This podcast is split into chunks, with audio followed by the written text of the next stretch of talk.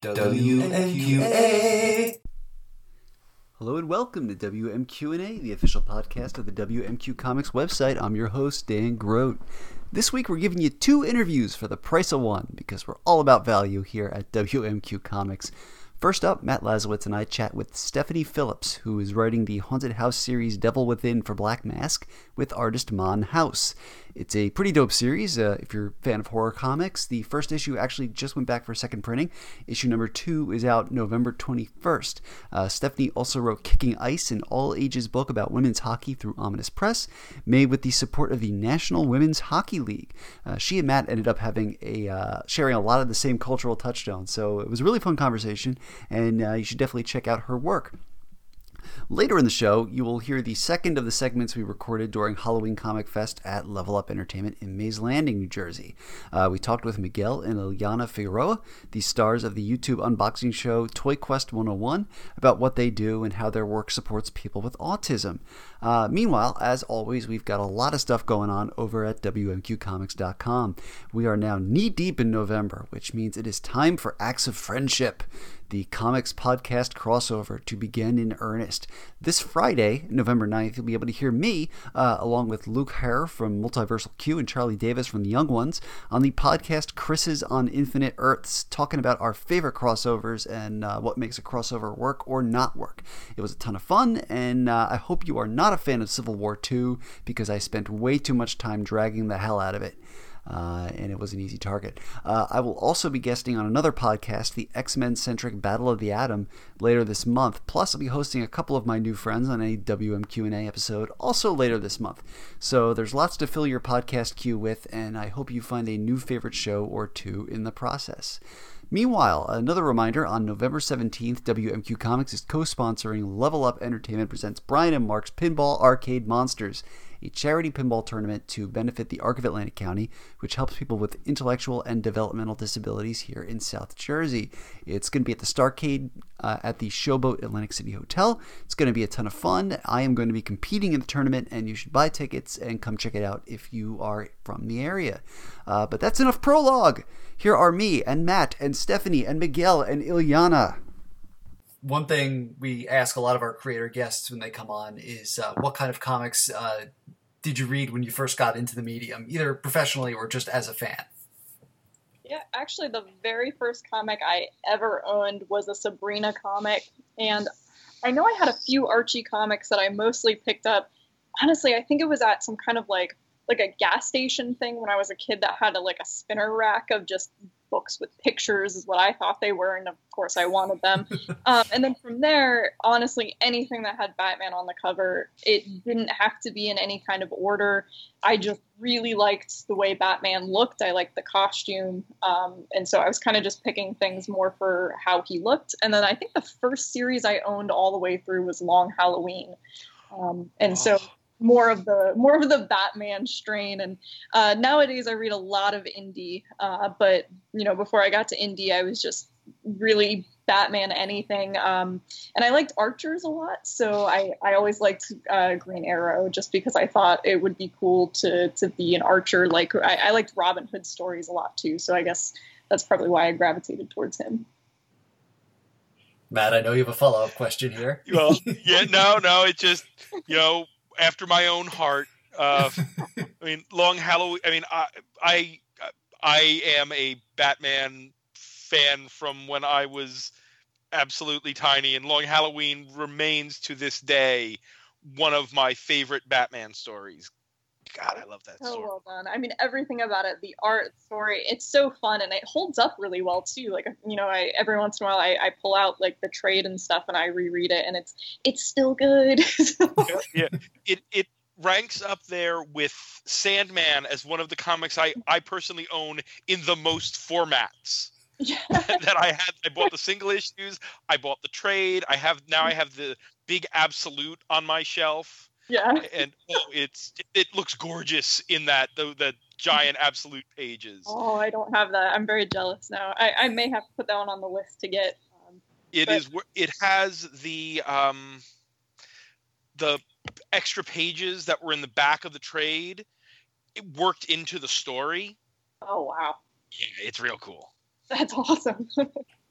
it's like the mythical Snyder cut of Justice League. I guess. That apparently exists. Yeah. if you just sign enough petitions, we'll get it. Uh, so uh, we are talking about two uh, very different comics today. You've got a uh, haunted house uh, miniseries out of Black, Black Mask right now called Devil Within, and a uh, girls hockey uh, OGN called Kicking Ice, also out now. Um, we'll start with Kicking Ice. Uh, this started out as a as a Kickstarter, correct? Yes, it did. Okay. Uh, what was kind of what was your your inspiration for this project? Uh, I grew up playing sports, and in middle school, I, I kind of took to roller hockey. Being in Florida, not a lot of ice, so Mm.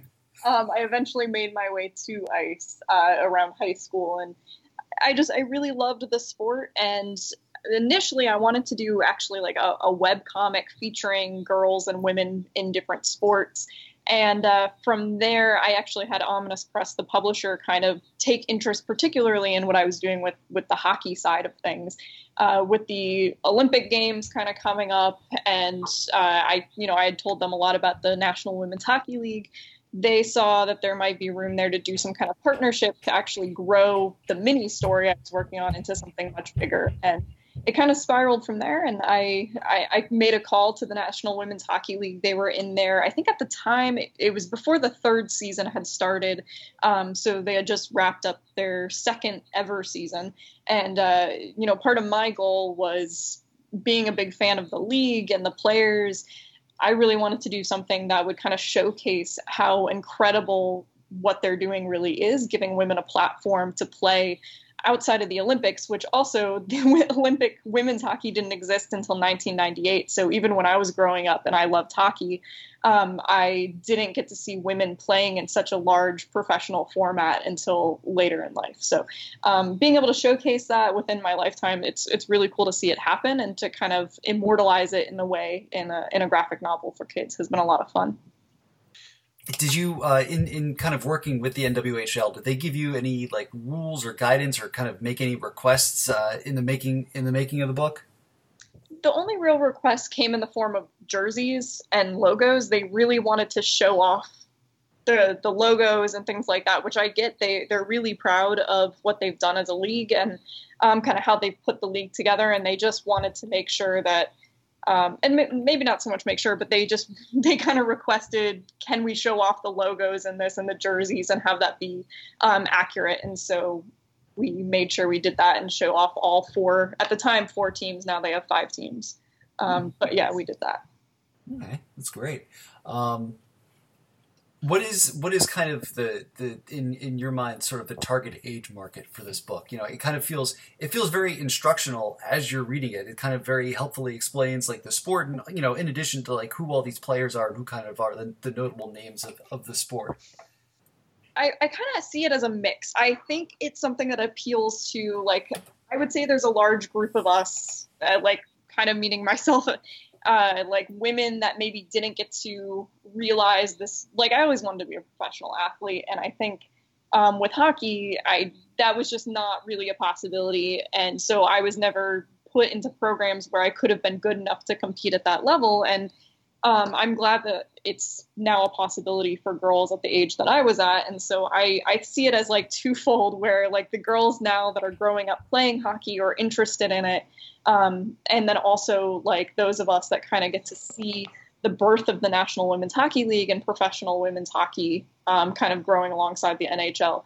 Um, but definitely, you know, the girls in the book are around age 10. So Mhm. um, we tried to make it accessible for, for kids and then adding in a little history as well for an older audience that might be interested in um, Olympic hockey, the NWHL, also the Canadian Women's Hockey League, and, and some stuff like that. How, uh, how old is the league now at this point? They just started their fourth year. Okay. Um, how did you go about recruiting your uh, creative team?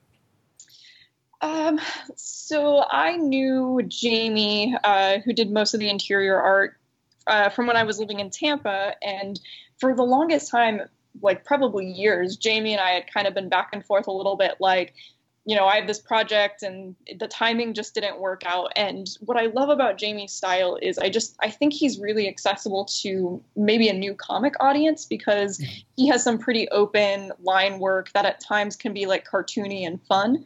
And I think especially for a kids book uh, in a in a market that maybe isn't traditionally a comic market, like we're we have the book on sale at you know hockey shops where maybe you don't normally see a comic book. So I think it's a good jumping in point for both people new to hockey and new to comics, uh, which is is definitely one of the goals there. Um, so uh, Jamie came on board, uh, really happy about you know Jamie was available. It was one of those things where I finally asked him, and it was like the right timing, and he was like, "Yeah, I can I can start today." And he started immediately sending me you know sketches of of Bella and Sky and what they were going to look like in his style, and it was just a really perfect fit. That's great. And, um, uh, oh, go ahead, Matt. Yeah, um, and what about Lee Moder? I mean, I'm a fan. I've actually been reading some of the Legion stuff from back in the day. I've been getting that recently, and it's like, oh wait, I know this artist. Yes. Lee is awesome. So Lee worked with Ominous Press, and um, so I didn't have as much control over that. Uh, but he is also, I mean, you can see his his prologue into the book, and his covers are just absolutely gorgeous. Uh, I I really love the way that Lee draws children's expressions because I think one of the things we wanted to capture just as a team we talked a lot about like kids are are pretty spontaneous and you don't always predict and they're always like really passionate and excited about things. And I really wanted that to be present especially with Sky who I think is our most energetic character. And man Lee's Lee did some like character mock-ups and things that you can see in the back. And I think in the back of the book, there's this one page that's just facial expressions of Sky and Bella. And Lee, that was the very first piece of artwork I ever saw from Lee. And I was just like, oh my God, this is like, these are them. This is Bella. This is Sky. And it's really fantastic to see. But um, yeah, Lee's been doing a few things with Ominous. And so they kind of brought him into the mix as well to have him some, to uh, have, have him contribute some work. That's great. Um, now you are you are presently now living in a town with a uh, NWHL team, correct? Yes, I am. Uh, hockey tickets for life, or or uh... yes, absolutely. Yeah, I went to the first Beauts home opener game. Uh, and that was really cool. It, it is definitely cool to be able to live somewhere where on a Saturday I can just go watch women's hockey and um, the arena is filled with other people just as excited about that as I am, which is really neat. That's great. Um, I have to confess, every time uh, I, I, heard the re- or read the reference in the in the uh, in the book to uh, Hartford and, and the whale, I just kept thinking of that one line in Mallrats over and over again. oh wow, there's a movie I haven't seen in a long time. They only beat Vancouver maybe once, twice in a lifetime. I, I, didn't have that memorized. I had to actually look it up. But still, um, points for looking it up. I appreciate.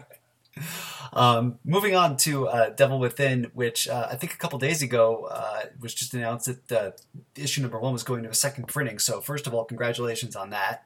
Thank you so much. Um, this is this is based off a story that a friend told you, uh, correct?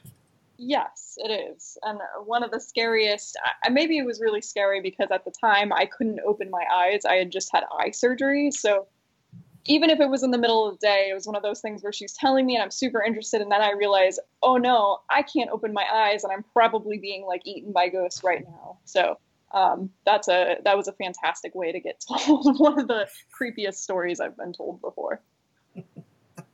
Um, I was wondering. I was wondering about the uh, the setting because it's set in the Philippines. Um, I was wondering if there are kind of cultural, supernatural themes that uh, you're going to get to play with, kind of over the course of the book.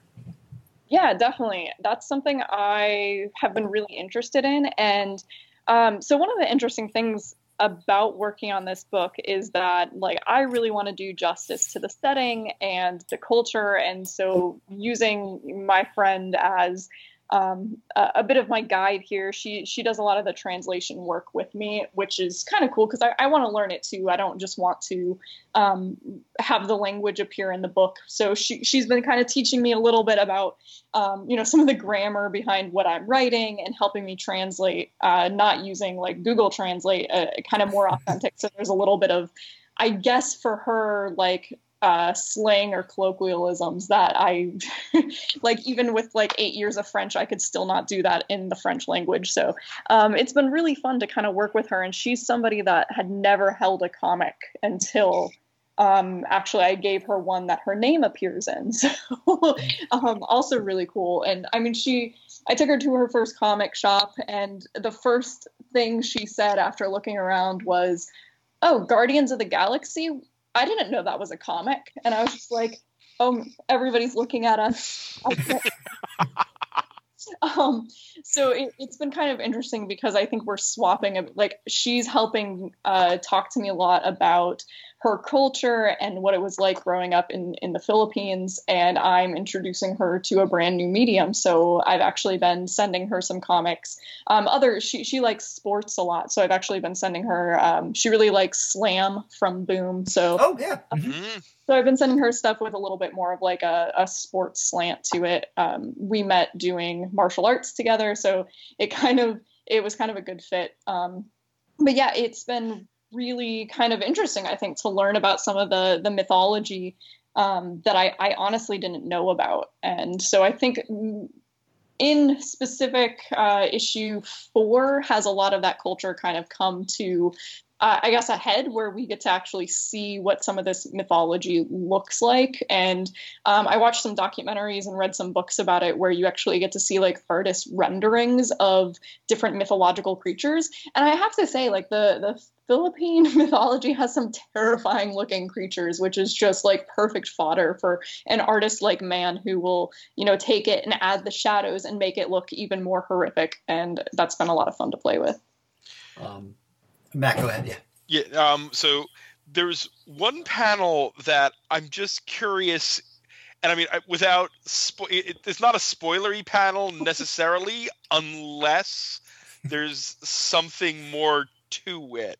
Because there's one panel where after it, where you see the through the over a shoulder in the kitchen through a window, and there's a swing set in the background, and I don't know Philippines horror, but so much of horror, and especially that the American imported Asian horror of the early aughts with creepy kids as one of the major tropes. So I saw a swing set in the background, and my first instinct is, "Oh God, there's going to be a creepy child coming." And I was curious, was that something intentionally there, or was that just an artist's flourish? No, it's intentionally there. Um, okay. it's Chekhov's swing set. yeah, exactly. That's kind of what I was thinking yeah. about. No, the swing set will be in uh, pretty much every issue. So yes, you picked up on you know again without giving it away. You've you you have picked up on something that will be back. okay, yeah. That, I don't want to know anymore. I was just kind of like, oh, that might be just a neat little artistic flourish. And I'm reading way too much into one panel. I've been known to do that. so have I. But no, you you've picked up on something. So yeah, yeah absolutely. Um, there's been there's been a lot of of, of great uh, you know variant covers covers that I've seen coming for this uh, series so far. I think I just saw one from Tula Lotay the other day. Uh, are you enjoying kind of seeing all these uh, you know scary slash sexy time covers coming into your inbox uh, for this book? yes, absolutely. And uh, I mean for our um, variant cover B, which um, is very funny because our it's the sexy cover, but the there's somebody on the publishing team that will only refer to it as the quote unquote painted cover because I think he he's uncomfortable with like descriptive word to use for it.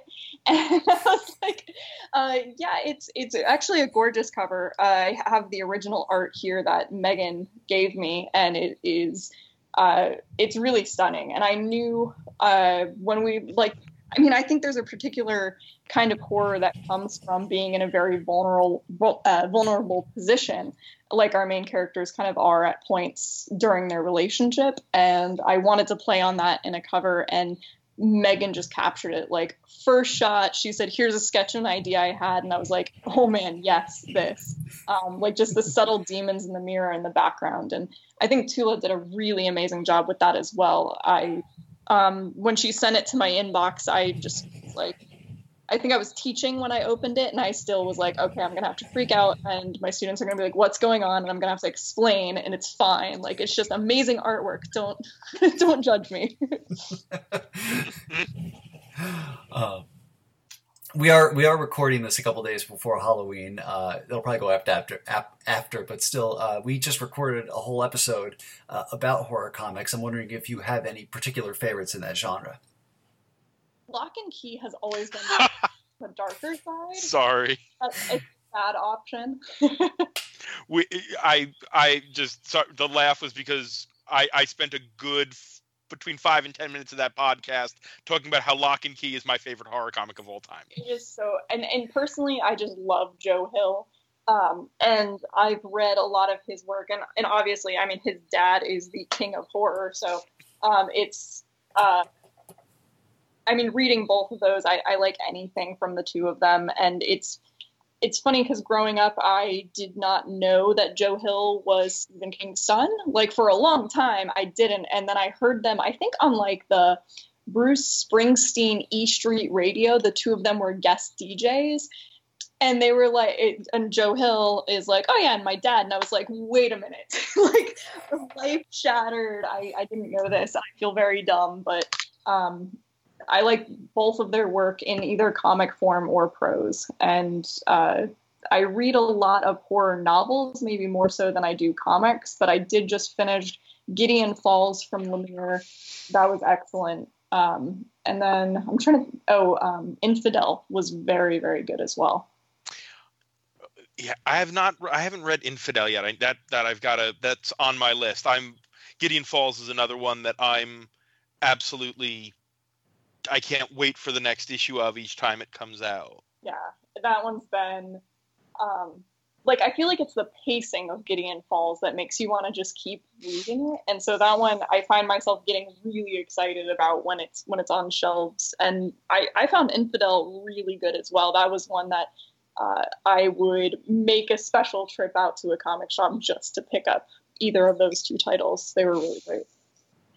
That's definitely going to the top of the list of trades I need to get next time I need to get a trade. have you uh, now that you're you've you've you know put down roots in Buffalo? Have you established your uh, you know have you found your your local shop? Yeah, I mean, I've actually got a few, and they're all good for such different reasons. Uh, I was just at Pulp 716 doing a signing, I think last week's, and there's two locations, and both have this like bubble tea stuff that is really addictive. So sometimes even when I don't need comics, I will drive there for like their coffee and bubble tea. Um, I also love Queen City, which is uh, so I, I, work at University at Buffalo, and mm-hmm. there are two campuses. And the old campus, which is like the very traditional looking, like white pillared buildings, uh, I love the way it looks because I've never lived in a place that has fall before. So now sometimes I just drive over there to look at yellow trees because I've never seen that in my life. So it's it's a very northern thing, but right in that area is a cool shop called Queen City that uh, is usually on my weekly rounds as well. That's great. Um, you were part of Top Cow's talent hunt this year. Uh, you know, for people who aren't familiar, you know, can you talk a little bit about what goes into that and kind of ultimately what you got out of it? Sure. So Top Cow is really awesome at helping kind of new talent get a voice in a larger venue. And so they put out a talent hunt, I want to say every year. Uh, they keep threatening to stop it and then they do it again, which is really good. um, they they kind of put out some specifications as to like what characters are are fair game to use in your scripts, and you have to complete a full script for like a standalone comic for what you would do with this character. And then you i, I guess uh, the wonderful editors over at top cow actually spend the time and do read all of these scripts. They offer a round of feedback which it, it, i mean it's brief but it's really helpful. Um, and it was kind of one of the first times that i worked with a professional editor that got to say like here's a thing that logically is just not working in the story. And it's really it, like it's terrifying to show your work to somebody but i think the big thing i got out of it is there's not an editor that's really going to read it and be like uh, you don't know how to write a sentence, like give up your degrees and never pick up a pen again. Like that's not what's going to happen. It's more of like here's a fresh set of eyes on the actual story. And so things in my head that I'm like stubbornly hanging on to, it's kind of nice to have somebody else be like, you can feel good about just letting that go because it's not working for your story. And then like that kind of clicks in my brain and it's really nice. So um, the feedback was great and then you know i sent in the final draft and uh, actually i think the the full book of like what we've been producing i think it should be out kind of early 2019 don't quote me on that but that's kind of what it sounds like from the conversations we've been having was there one particular piece of feedback that kind of stood out to you at you know or or felt like you know what what I, I, guess yeah what, what what would you say was kind of like if there was like a number one piece of feedback that you got from the editor well the main thing they told me uh, so i've been writing molly who's a character from the postal universe and she's mm-hmm. A bit of a psychopath. She likes to you know bludgeon people to death with a bat and uh, she's got like half of her head shaved. And i just you know i saw this and i saw violence and you know kind of a punk rock looking chick. Obviously that's who i want to write. Um, and my first pass at this was unnecessarily violent. Like, um, like i I knew it would look cool in an art form to like have these panels as like a very a very horror driven take on Molly and her backstory. But at some point, the editor was just like motivation question mark, and I was like, yeah, okay, overkill, but we don't yet know why Molly would have that amount of overkill towards these people. So, um, kind of kind of made me like step back a little bit and develop her a bit more as a human and then like okay now whether you condone it or not now we understand the killer so um, kind of building the character and taking my time uh, was important to learn because I think I'm somebody that with my bad ADD all the time, I'm like, okay, what's the point? Let's get there. Oh, killing. Yes, that's where we're going. Um, and so kind of realizing that it's sometimes necessary to, to take that break and develop what's happening before the killing or even after, um, I think was really helpful and something I took away from working with the editors at Top Cow so your uh, your bio addresses you as a PhD candidate in rhetoric and composition and a technical writing instructor, uh, and also a Muay Thai fighter, which you know, awesome. Obviously, um, how much time in a given day or a week do you get to do you, do you get to work on comics? I work on comics every day.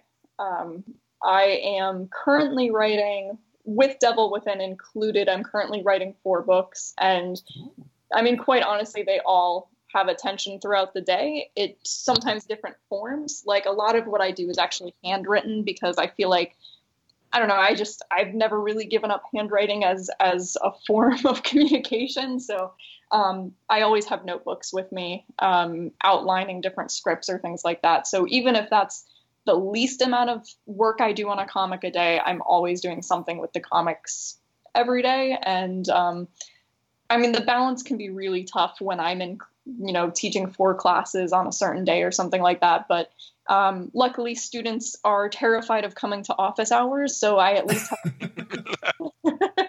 to, for comic writing times seriously, my door is always open. Seriously, I'm busy right now. well, UB is so bad. They actually put, I, I, love them. They're, they're great, but they gave us a new office and my office is a glass door. so it's, it's like when I close my door, it's not closed and people know when I'm in there and I'm like, oh, darn it. I can't hide. So so it's like like an Apple store, like one of those like New York City app, like the ones you see in New York City where it's like the glass cube. Yes, exactly. I'm I'm very much in a cube and on display. So, um, so of course I had to put up a gigantic banner. Uh, like it's it's bigger than I am. It's like a giant flag of Spock cuddling a black cat. Like from that episode, I can't remember its name, but I know that it's oh. the one where the black cat's actually like the villain. Um, it's been a long time since I've seen it, but um, I just I love Spock with a with a black cat, so I had to hang up this thing. Oh, you're killing because I'm trying to remember now. It's going to drive me crazy until I look up what the title of that episode is. I, I think know. It's cat. I think it's Cat's Paw, isn't it? it might. I, I was trying to think of like the the woman that's actually the cat has a specific name, and I can't think of it right now. Yes, I believe it is Cat's Paw. I, I think that that makes a degree of sense. Cat laser. Yep, yep. Looks like it's cat's paw. Awesome. Yeah, I'm gonna have to go watch some some more Trek later. So this this is the this is the third time you guys have had common interests here, but uh, I think I think it's my turn. So uh, based on based on your your you know the big banner atop your, your Twitter profile, uh, is it safe to say that you were a big Parks and Recreation fan? Oh my gosh, yes. Actually, somebody was telling me. So I, I, I turned a colleague on to Parks and Rec who had never seen it, and he's about two seasons in now. And in a meeting, he, he said something like, "When you talk now, all I can see is Leslie Knope," and I was like, "That is the greatest compliment that anyone could ever give me." So This is one we all share. As my wife has often said, that Ben Wyatt is my spirit animal. uh, that I too love Batman, Game of Thrones, uh, Lord of the Rings, and you know I would never get in trouble with the law because you know I, I I'm not afraid of cops because I never break the law because I'm deathly afraid of cops. Absolutely, yes. I, I think I, I've actually quoted Leslie Knope about three times today. Um, I, I have a good friend who is my Ron Swanson, and uh, he he was doing one of those things about like. Uh, you know, it, it doesn't matter, or shouldn't you shouldn't care, or something like that. And I can't remember Leslie's full line is something like, "But I care, I always care. That's my thing." And I, I, I had to quote that one back, and just every once in a while, our lives are definitely the Ron Swanson and Leslie Knope, like a bit of polar opposites, but we work really well together. That's awesome. Yeah, no, I've definitely watched that show at least three times through. Uh, you know, and the the third time was when finally uh, clicked with my wife, and it was just like I, I had to explain to her, like, like you know, she always likes to start from the beginning. I'm like, get to the Halloween episode of the second season, and it, everything will fall into place. you won't be able to stop. I think my teaching style can best de- be described as like, see how many Parks and Rec uh, references I can make in one 50 minute class period. Um, today, I think I hit about three. Um, and sometimes the students like follow along, but I'm getting to a point where less and less of my students have watched the show, and it's it's a little disheartening. But I do have one student that that talks like Ron Swanson, um, and he knows it, and so he'll play it up, and I, I definitely appreciate that. That's a plus worthy work right there. I can grade him on that assignment. Oh, that's great. Um, your website right now is teasing a, an upcoming project called Butcher of Paris uh, about the murdery French doctor from World War II. How far off is that from being unleashed into the world? Spring 20 Or 20- can you can you say? Yeah, spring 2019. Uh, right now, looking at an April release date from a very large, awesome publisher. Uh, yeah, contracts have been signed. Uh, yeah, everything is in place and artwork is moving. And um, I, I can't say too much, but what I will say Sure. is the cover art for all six ish or I'm sorry, all five issues is going like it blew my mind when I got this cover art. Uh, it is a very good, very well known cover artist doing all of the covers for this project, and uh, it makes me like little comic nerd super super giddy about it. So um, it's it was definitely the moment like signing the contract and working on that project um, is one of the moments where uh, I've had to a couple times be like, this isn't real. It's you know one of the companies and things like that that I've read books from as a kid, and it is, um, I mean, in short, it's it's an absolute honor that they would want to work with our team, and um, so it's it's been honestly the most fun project to work on, just because I've got a great team, and the book is going to be haunting. It is going to be disturbing, um, and it is historically accurate, which I think makes it much worse. That's great. Um, are you able to say who the uh, interior artist is? Yeah, Dean Kotz and uh, Jason Wordie is doing colors. Oh, great. Okay. Cool. Um, you mentioned uh, early on you're reading a lot more uh, indie stuff. I know we talked about your horror picks. Are there any other, are there any other books that you're you're reading on a regular basis right now? Um, I did just finish up Dead Hand, the Kyle Higgins Stephen Mooney book, and I really loved that. Uh, I've talked to Kyle before about how I think we're both into a lot of the same things that, like, um, a historical approach, conspiracy theories, alternate history. I really dig that kind of thing, and I think Kyle and Stephen did such a good job on that book. Um, I don't know if you've seen it, but Stephen Mooney's been posting some like of his like double page spread montage pages on his Twitter, and they are so gorgeous. So if nothing else, it is worth it for those like double page spreads that are in every issue because they're really cool. Um, but the story is great too. Um, I'm trying to think of what else I, I've been picking up. I just got Exorcisters, but I haven't read it yet, Mm-hmm. and I'm very excited. I love the title, and the covers of it are amazing. Um, It, it's a ton of fun. Oh, it's a ton of fun. I just got that one. Um, Dead Kings from Aftershock, the Steve Orlando and Matt Dow Smith book. Uh, the first issue just came out last week. It is really good, and as usual, both Matthew and Steve are fantastic. So I definitely recommend that. Awesome. Um, well, as we're as we're wrapping up here, how can people follow you online if you in fact wish to be followed? um, yeah, sure. Uh, my Twitter is at Steph underscore Smash, uh, like Hulk Smash, but with Steph and an underscore. Uh, and I don't really ha- do as much with. Fa- I'm trying to remember that I have a Facebook, but mostly Twitter is is my big thing, and my website is stephaniecomics.com. That's awesome. Uh, Stephanie, thank you so much for coming on the show. Thank you both for having me. Oh, it was a pleasure. Thanks, guys, so much.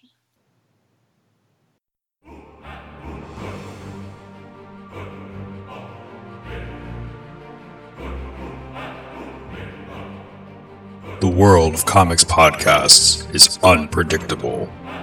Yeah, like is the episode going up at 9 a.m. Eastern or Pacific?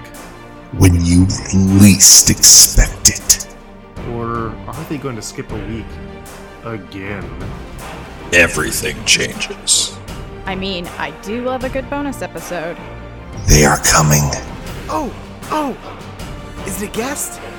Acts of Friendship, the comics podcast crossover, Oh, I see what they did there. coming November 2018. Wait, what are you doing here? All right, so we're here with some new friends. Uh, I've got Miguel and Ilyana from uh, the YouTube show Toy Quest 101. How you guys doing? Doing good, right, Liana? Yeah. Yeah, nice to be here. How you guys doing? Uh, so talk a little bit about the show and uh, what it is you guys do. Yeah, sure. So, Toy Quest 101 uh, is a YouTube show that helps uh, inspire kids with autism and special needs. So, uh, a little bit how it came about. Um, Ileana one day was uh, on the bed watching YouTube, like most kids do. Um, I didn't do that back in the day. You know, I used to be outside, but um, yeah. So she was watching. Uh, I think there's, I don't know, can't remember what show she was watching on YouTube, but uh, I looked at her and I said, "Hey, you should do your own YouTube show." You know, playing around, um, and she shut off the the, the iPad and uh, she put her head down, and I'm like, "What's wrong?" She's like, "Oh, I can't." I was like, "Well, why not?" So as a father, you know, I got upset, thinking bullying or somebody told her not to. You know, everything bad came to mind, right? And uh, she looked at me. She said, "Oh, because I have autism." So that broke my heart because I'm like, man, you know, that that that was deep, right?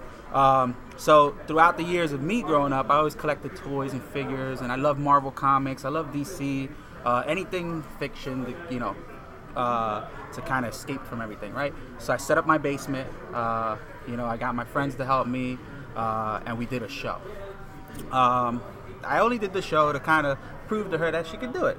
Um, so when we did the first show uh, and we finished it, me and her mom kind of looked at each other in amazement because uh, with autism, uh, there was a lot of uh, challenges growing up uh, that we had as parents. So she's very delayed in talking, uh, you know, speaking with, uh, you know, the general public or anybody in person. Uh, she's shy, delayed in certain things, uh, comprehension, understanding. Um, but when she did the video, she was everything that we ever worked on. Uh, just kind of came out in her. She was talking, she was opening up toys, she was being interactive, and we just looked at each other and shocked. So when we saw that, we thought of an opportunity to try to do it on a bigger scale and continue with the show. And then a lot of people were supporting us, so uh, that came about, and now it's called Toy Quest 101. Um, and Iana's now the, the power behind the show, right, Iana? yeah. yeah. And uh, basically, all we do is uh, we open up toys, uh, blind boxes for the most part. Uh, a lot of kids like the curiosity behind if we get the chase figure or the exclusive figure. Um, we review statues.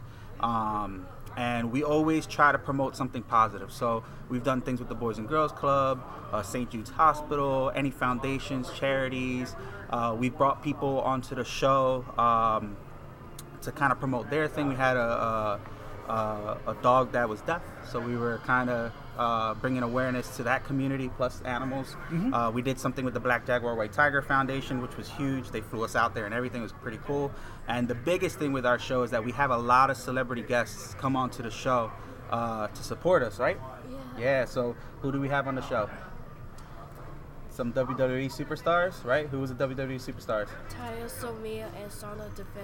Right, Titus O'Neil and Sonya Deville from the WWE came on. Mhm. Uh, that's a big show. Uh, we had UFC fighters Paul Felder and Jonathan Webb, and we just recently had Rob Paulsen, right?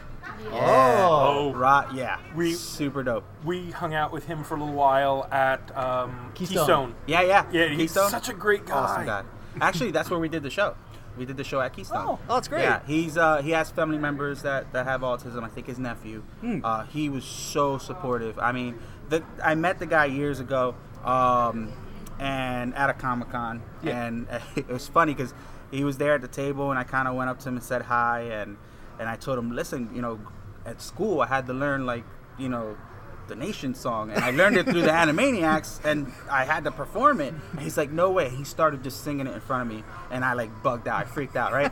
so uh, it was super cool. But when I approached him about it, he was so, so open to doing it and he was so passionate. The show came out so good. Um, he was making Ileana laugh, right? Yeah, he signed some Ninja Turtle pops for us and Animaniacs and he was all in character which was cool. So uh, it's up on our YouTube page. Definitely check it out. But we have a ton of celebrities come on the show so far, and we hope to keep the momentum because, uh, you know, with their stature and stuff, we get more followers and bring more awareness. So it's pretty cool, right, Liana? Yes. Yeah. Okay. That's awesome. Now, when you guys started, you know, did that test video, uh, you talked about setting up the basement. Did you guys have like, I guess, all the infrastructure in place to start recording, or is it just like a cell phone and a, and a dream at that Listen, point? it was a cell phone and a dream, and I think it still is because, funny enough, people ask us, well, how do you do your shows? It's an iPad and a cell phone.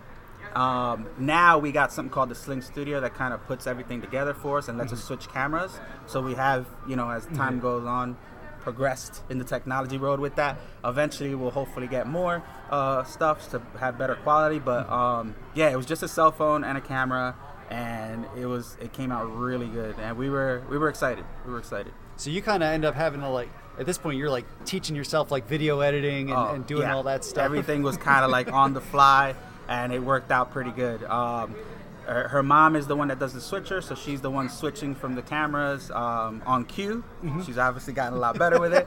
Um, but it, it's a little hard as far as with equipment because we do, you know, with celebrities coming on the show, uh, we're on their time. Mm-hmm. Yeah. Um, so like with R- Mr. Paulsen, uh, we wanted to do it at Keystone, so I got to be portable too. Yeah. Um, but it's neat. It, it's neat, and Ileana. Um, interacts more and she talks more and she gets excited with you know with these celebrities that come onto the show right? Mm-hmm. So it's pretty neat. We had had a lot of support which is awesome. All right, Ilyana, tough question. What is the what is the best toy you ever unboxed on the show? Uh, the WWE one. the WWE ones? Yeah. So the, the blind boxes? Yeah. so why don't you tell them how the, how it works? So you start looking in the back, and then you look at all these characters or which one you want, and then you never know what's inside. So you open it, you might get this exclusive or um, the different one, or the one you get you wanted. yeah so uh, so basically like she said the blind boxes have characters in the back Mhm. and you know if i'm a wwe super or, or a fan which i am i want to get the rock you want to get stone cold you want to get somebody else and it's kind of like all right which one are we going to get and a lot of times there's exclusive ones that you know people they're hard to get um, and those we get really excited about right Yes. yeah Um, you mentioned some comic stuff. yeah love comics Any favorites? Uh, Wolverine's hands down my favorite. He's he's my guy. He's my guy. Eliana, who, who's your favorite? The X Men, Yeah, you like the X Men? Who? Which one? Beast. Beast. Good She likes- answer. She likes anybody in blue. So Beast Beast is uh, Beast, is the man. Nightcrawler. Nightcrawler. Yep. Maggott half the time. yep. Yep.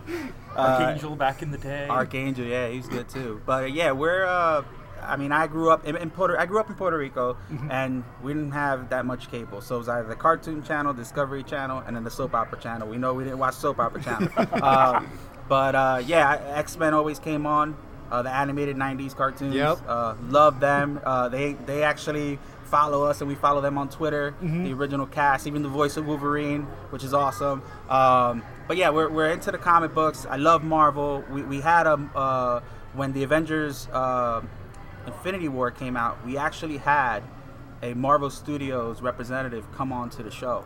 Oh. Uh, which was super dope. Uh, he, he videoed us from, uh, he Skyped us from uh, California, Mhm. uh, Jim Velasco. Okay. And uh, we talked about what he does there. Um, that day we actually partnered up. So we actually also partner up with uh, there's toy vendors that actually, you know, give us toys to review and stuff like that, which is totally awesome. But that particular show, uh, Kotobukiya, which is a huge statue company, Mhm. um, partnered up with us and send us a like six scale Captain America statue. Uh, to review with the Marvel Studios guy, which was super neat. We were so excited. Um, and we skyped them and put them on the show, and it was it was just amazing. Um, and and the cool thing about partnering up with those companies, uh, so one of our favorite companies is Sideshow Collectibles, which right now they're doing spectacular. Uh, they're giving away a bunch of stuff. Uh, those statues are very detailed, expensive, but they're awesome. Um, they're my favorite statue company. Um, when I was younger, I couldn't really afford them. As growing up, I started making payments on some of them, but uh, uh, get in trouble sometimes for getting them. But uh, we review the statues, but with Kotobukiya, they're PVC statues. So with kids that have autism or special needs that want to handle them, you know, they can't really handle the sideshow ones because they could break very easily because that's all art. Okay. The Kotobukiya ones are PVC. Same thing with Diamond Select. Uh, We partnered up with them too. Um, they're PVC. Most of them are like one piece, and you know, if a child or someone wants to handle it with special needs, they can and it won't break, and they're not as, anywhere near as expensive. So when they partnered up with us, it was very big for us because a lot of our viewers and parents ask, "Hey, you know, my, my kid really wants this. What do you recommend?" And those are the ones that we recommend. So it's, it's a really big partnership with them, um, and we're really grateful for everyone who supported us for sure. That's awesome. Uh, so where is that six foot Captain America statue now? Uh, well, it's not six foot, six scale. Oh, so six it's like, scale. Yeah, so Sorry. it's like Oh, about. man. Yeah, I wish it was six foot, man. Uh, it's about here. It's, it is in my it's in my collection, the man cave. Uh, if you the, both the Marvel show is on our YouTube page, Toy Quest 101, and then the uh, we actually have like one of our second videos was a kind of a tour of the man cave. Okay. Um, and you see all the statues and how we set it up. It's it's actually pretty impressive. Uh, it's changed now because there's more to it. Yeah. Um, Toys R Us closed down, and I think we opened up Toys R Us in my basement. But uh, but uh, yeah, it, it, it's pretty neat. Um, we get a lot of people. Uh, I'm very interactive on social media, so when people contact me, I answer. Or when they give me suggestions or comments and stuff, I try to answer or like as much as I can. And we have a lot of people reach out to us. Oh, you got to do a better video. We got to do a, a good man cave one, and that's I'm in the process of that, like a professional video. But we, we got a couple goals and stuff, and Ileana enjoys it, right? You got a lot of toys, don't you? Yeah. Yeah, we got UPS come in, call me at my job, like, hey, you got a sideshow box. You, uh, you got to sign for it. Do you want to wait, or do you want me to just like, no, hide it here? so it's pretty cool, man. Pretty cool. Um, what was the basement before it became the uh, man cave slash recording studio? It was nothing. It was just a basement with cement walls, and I mean, it got built from the ground up. Uh, yeah, it, it was nothing. Um, it's really nice now. We get to watch movies there. We have friends come over, entertain. Um, it's neat though, but it's like it's my house is a museum. People come over and they go straight to the basement. I'm like, oh my goodness. uh, but it, it, it's neat, and I, I'm really appreciative of everybody who helped me with it. Um, and it's just a great spot for the show. Really cool. It's awesome. You should do is you get a bunch of old like Sony Walkman or something, and you narrate like a little guided tour type Yeah, thing. yeah. Charge them five bucks when they come over. Mhm. Yeah, yeah, we should. Everybody put your headphones on. Yeah. It's the guided tour, right? Yeah, that's awesome. Yep. That is awesome. Right? Yes. Yes. All right. Um, do you remember that first episode? Do you remember like the first thing you uh, opened up or talked about? Yeah. What was it? You remember the toy? Zoom Zooms. Remember? Zoom Zoom Marbles? Yeah. you were like this and you were going that. You liked it, right? yeah, we did like a Zoom Zoom show, uh, which are these little Disney like toys. Yeah. um, Yeah. Little and- chibi kinda yeah, yeah, stackable- Yeah, yeah, yeah. stackable. They're- Yeah. They're pretty cool. It's funny too because like we'll go to the store and you know um, everybody asks me, well, how do you pick your toys out? Well, it, it- there's a couple of things that go into picking what we want to do for the next show. So we follow pop culture.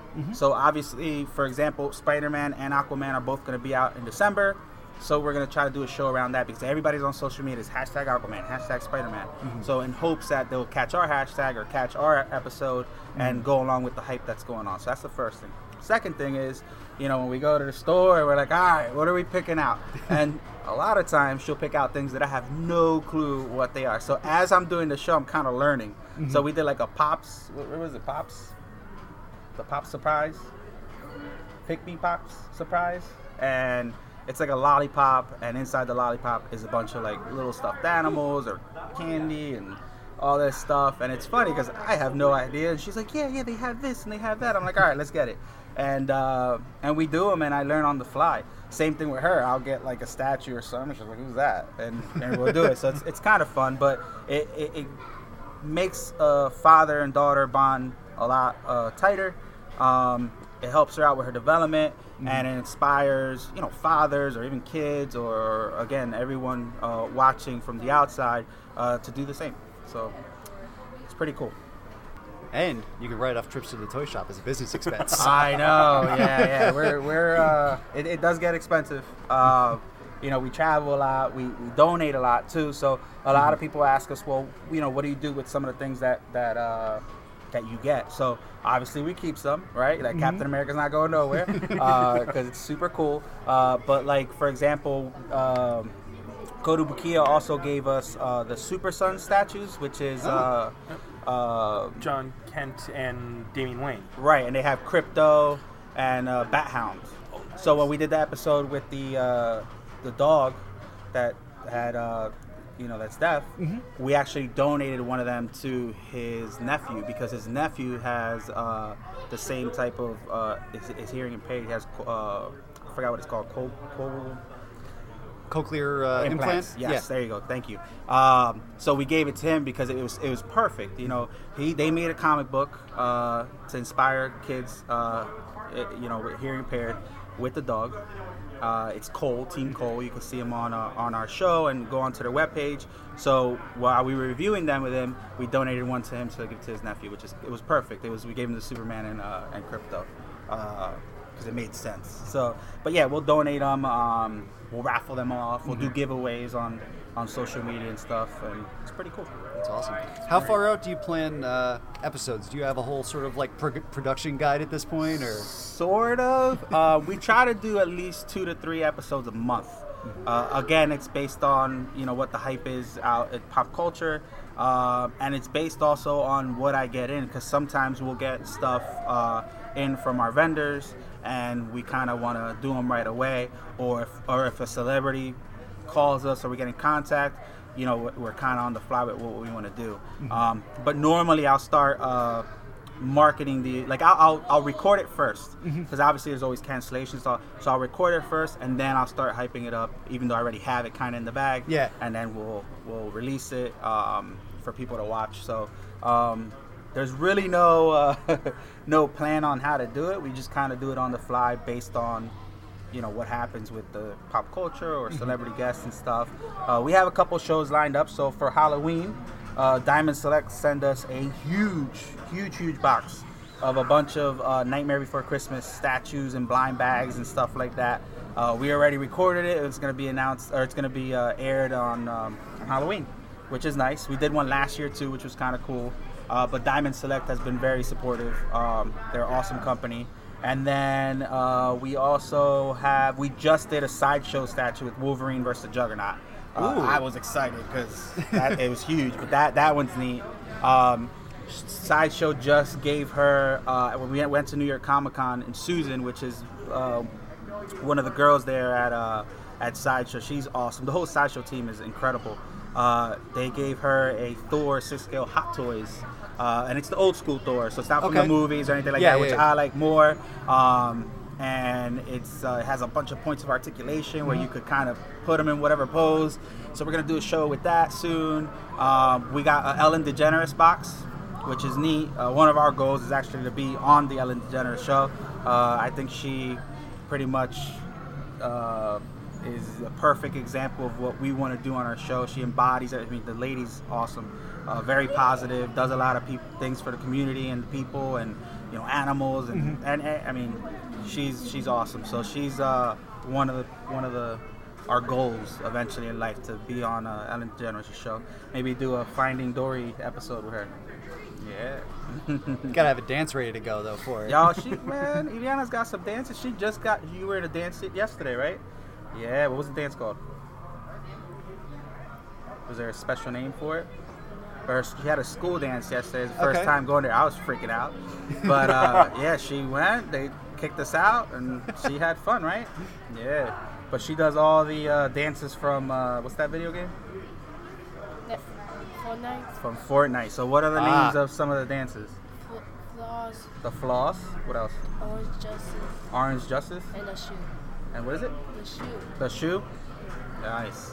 So she does all the Fortnite dances. I could do them too. She's she says she does them better, but I'm willing to challenge that. But uh, yeah, she got her little moves. That's awesome. Yeah. Well, uh, as we're as we're wrapping up, how can uh, people follow you guys online? Oh, sure. So, um, YouTube is our biggest platform. Uh, you can subscribe to our YouTube channel, Toy Quest 101. Uh, everything is Toy Quest 101. So we're on Instagram, Toy Quest 101, Facebook, Toy Quest 101, uh, Twitter, right? Toy Quest 101, and YouTube.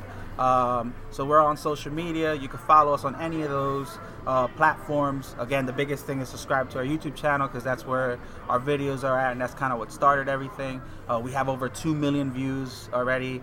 Uh, we haven't been doing it that that long either. It's been like a year and some change, and we've gotten so much stuff done. So it's growing very rapidly. But uh, again, you know, we try to bring positivity and, and, and bring awareness and inspire kids with autism and special needs around the world. So That's awesome. Thank you guys so Thank much. You. Thank, you so you much. very much. Yep, no problem. That's it for this week's show. As always, you can listen to WMQ&A on Apple Podcasts, SoundCloud, and at WMQComics.com, where new episodes move Monday mornings. You can support WMQ&A and WMQComics.com at patreon.com slash WMQComics. You can follow WMQ Comics on Twitter and Facebook, and you can follow me on Twitter at Daniel P. Grote. Finally, check out WMQComics.com for all your comics news, previews, reviews, interviews, and plain old views, and we'll see you next time. WMQA.